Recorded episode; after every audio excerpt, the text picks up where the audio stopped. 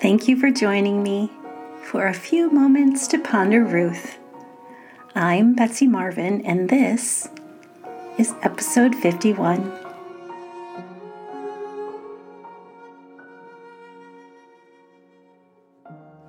After Boaz had finished eating and drinking and was in good spirits, he lay down at the far end of the pile of grain and went to sleep. Then Ruth came quietly, uncovered his feet, and lay down. Around midnight, Boaz suddenly woke up and turned over. He was surprised to find a woman lying at his feet. Who are you? he asked. I am your servant Ruth, she replied. Spread the corner of your covering over me, for you are my family redeemer. Oh, the Lord bless you, my daughter, Boaz exclaimed. You are showing even more family loyalty now than you did before, for you have not gone after a younger man, whether rich or poor. Now, don't worry about a thing, my daughter. I will do what is necessary, for everyone in town knows you are a virtuous woman. But while it's true that I am one of your family redeemers, there is another man who is more closely related to you than I am.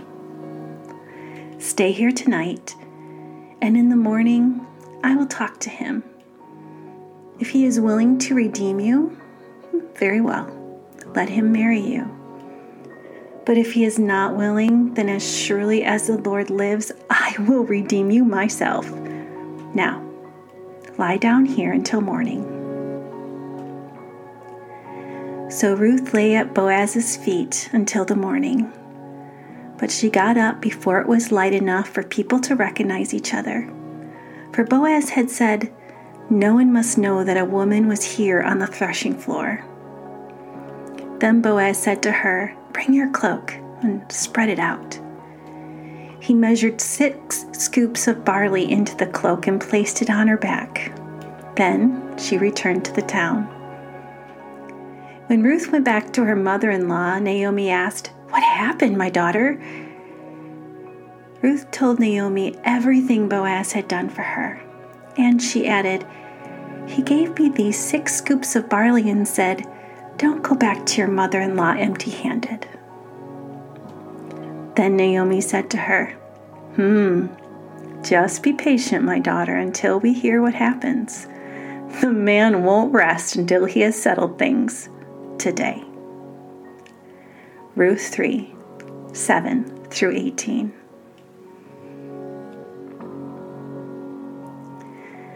This interaction is pretty interesting when you place it in the middle of the night, in the dark, two people all alone. But I've always wondered why uncover his feet? I searched many commentaries and found no deep meaning in Naomi's directions. I understand the meaning behind laying at his feet as a sign of humility, but I wonder if the whole uncovering his toes was, well, if you were sleeping outside and your feet were uncovered, they would definitely get cold as the night wore on. I mean, remember, it is fall. So he'll wake up when his feet are cold and he'll find her. So this unsuspecting man, sleeping soundly, wakes up to cold feet and as he rolls over to put his blanket back over them, he realizes someone is there.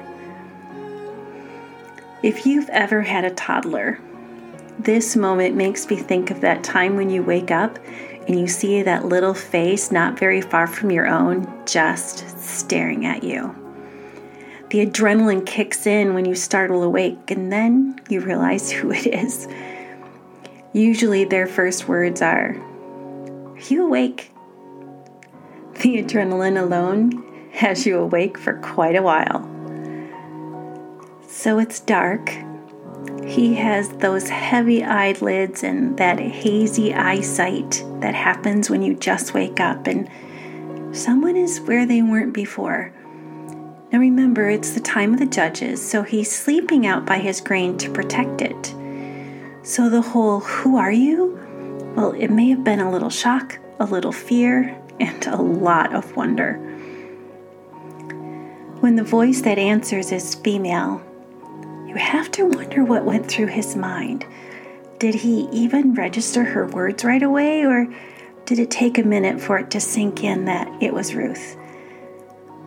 Yet Ruth doesn't wait for him to tell her what to do as Naomi had instructed. Ruth goes a little bit off script, takes a risk, and dives right into Spread the corner of your covering over me, for you are my family redeemer.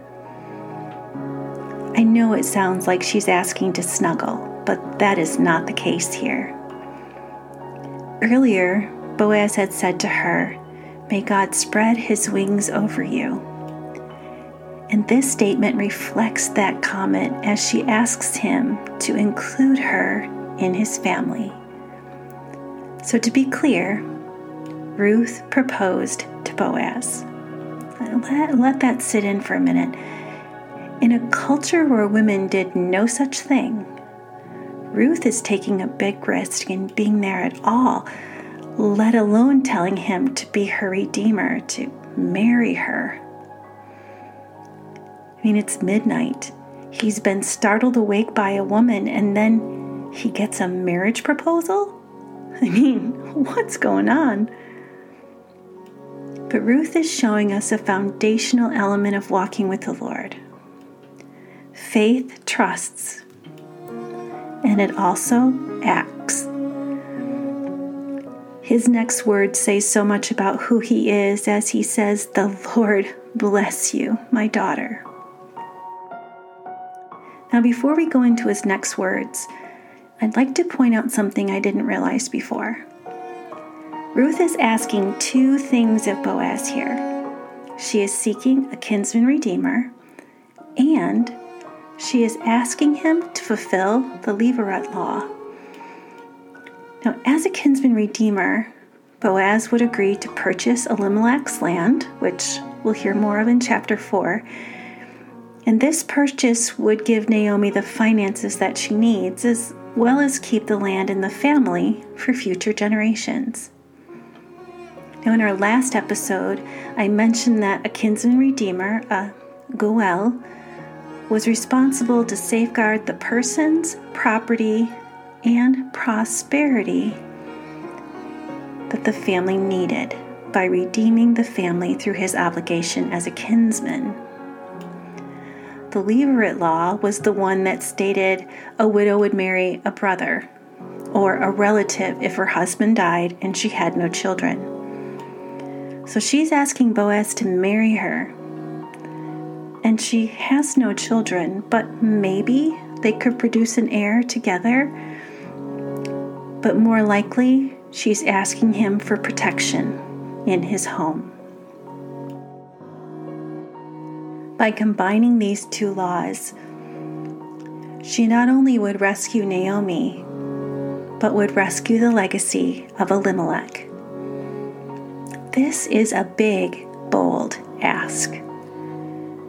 She is looking to Boaz to follow the spirit of the law here Boaz is not a blood brother of her father in law.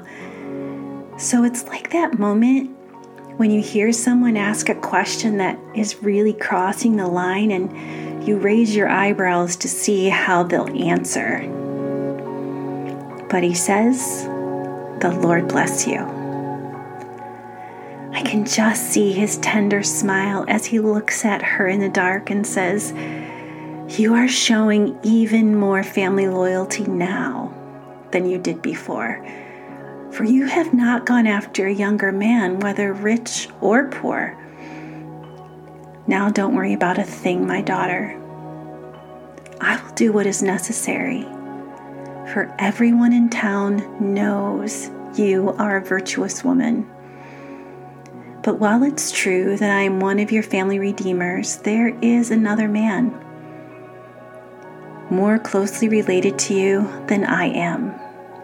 Stay here tonight, and in the morning I will talk to him. If he is willing to redeem you, very well. Let him marry you. But if he's not willing, then as surely as the Lord lives, I will redeem you myself.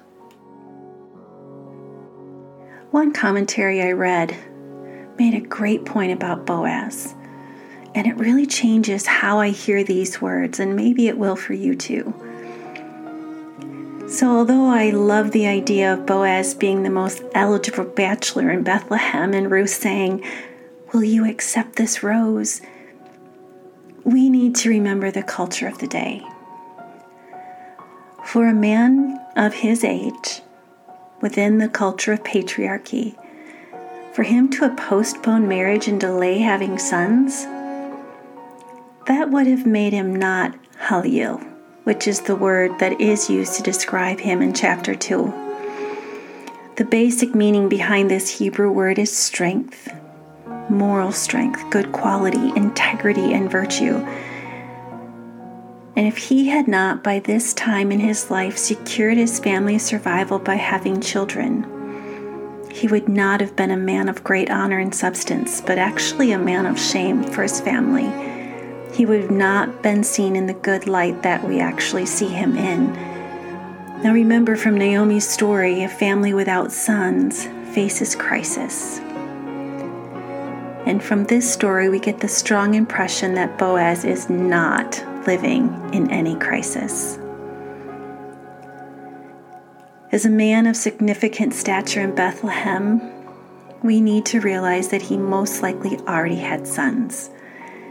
He may have been a widower, or he may have had a living wife or two.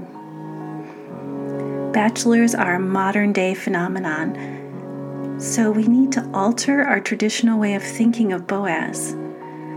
When he compliments Ruth's loyalty to her family, he is recognizing that her choice of him is surprising, that there really are other eligible men. He's older and established, and yet he sees her hesed for Naomi, and he calls her a woman of virtue, the same word used for him, Halil. He sees her as a woman of valor and of value. But he does drop a bombshell. He is not the closest relative. He continues, however, to combine the laws just as she has by acknowledging both the Redeemer and Levirate aspects by saying, I will redeem you and marry you if he doesn't. This is a moment to ponder Boaz is looking past the cultural things at play here. She isn't Jewish, she will most likely not bear children, and the family connection is a bit removed. Yet instead, he sees her character and her sacrificial love for Naomi, and so he tells her that as surely as the Lord lives, I will redeem you myself. And here's the ponder how often are we willing to look past the outer limitations of someone to see the value within them? And how often do we allow cultural lines to determine our actions? Boaz will alter his life, his legacy, and even his existing family to walk with Ruth and Naomi. He tells her, Stay until morning. Why would he do that? Well, it's after midnight on a night when there's been a lot of partying. And honestly, the only people out in the streets would have been those who were sneaking home after a liaison or were still out drinking themselves. So it's too late for Ruth to go home without giving the impression that she's been up to something untoward. So Boaz tells her to stay until morning. He's protecting her reputation here. For Boaz had said, No one must know that a woman was here at the threshing floor, meaning a woman of her character. In the early morning hours, Ruth steals home to find Naomi waiting. I have a feeling Naomi didn't sleep that night wondering what was happening, yet Ruth enters, arms full of grain and a tired smile on her face. Naomi's heart must have been so full. It had gone well. As they sat over their morning coffee looking at the large amount of barley Boaz had sent with Ruth, I can just hear Naomi's quiet confidence as she says, hmm, Just be patient, my daughter, until we hear what happens. The man won't rest until he has settled things today. She is confident in their Redeemer. Life is about to change for these ladies in Bethlehem. Boaz represented security, provision, family, a future free of poverty and want. I don't know where life has you in this moment, but I know that within all of us there is a desire to belong, the desire for security and peace where we can be ourselves and be loved. Just as Ruth boldly asks Boaz to cover her with his robe and make her a part of his family, we find ourselves at the feet of Jesus asking the same. Spread the corner of your covering over me, for you are my Redeemer. In Hebrews 4:16, Paul says, "So let us come boldly to the throne of our gracious God. There we will receive his mercy and we will find grace to help us when we need it most." Ruth gives us an image of what it is to come boldly to her Redeemer, to be fully herself, because she trusts the character of the one that she is approaching. She laid at his feet, knowing he would cover her. This is a beautiful image for us. May you be filled with the bold confidence of knowing that our God is trustworthy and out of his deep love for you, he will cover you with his righteousness.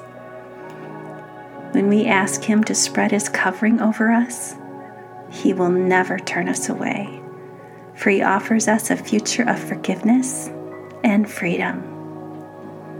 All we need to do is come. Amen.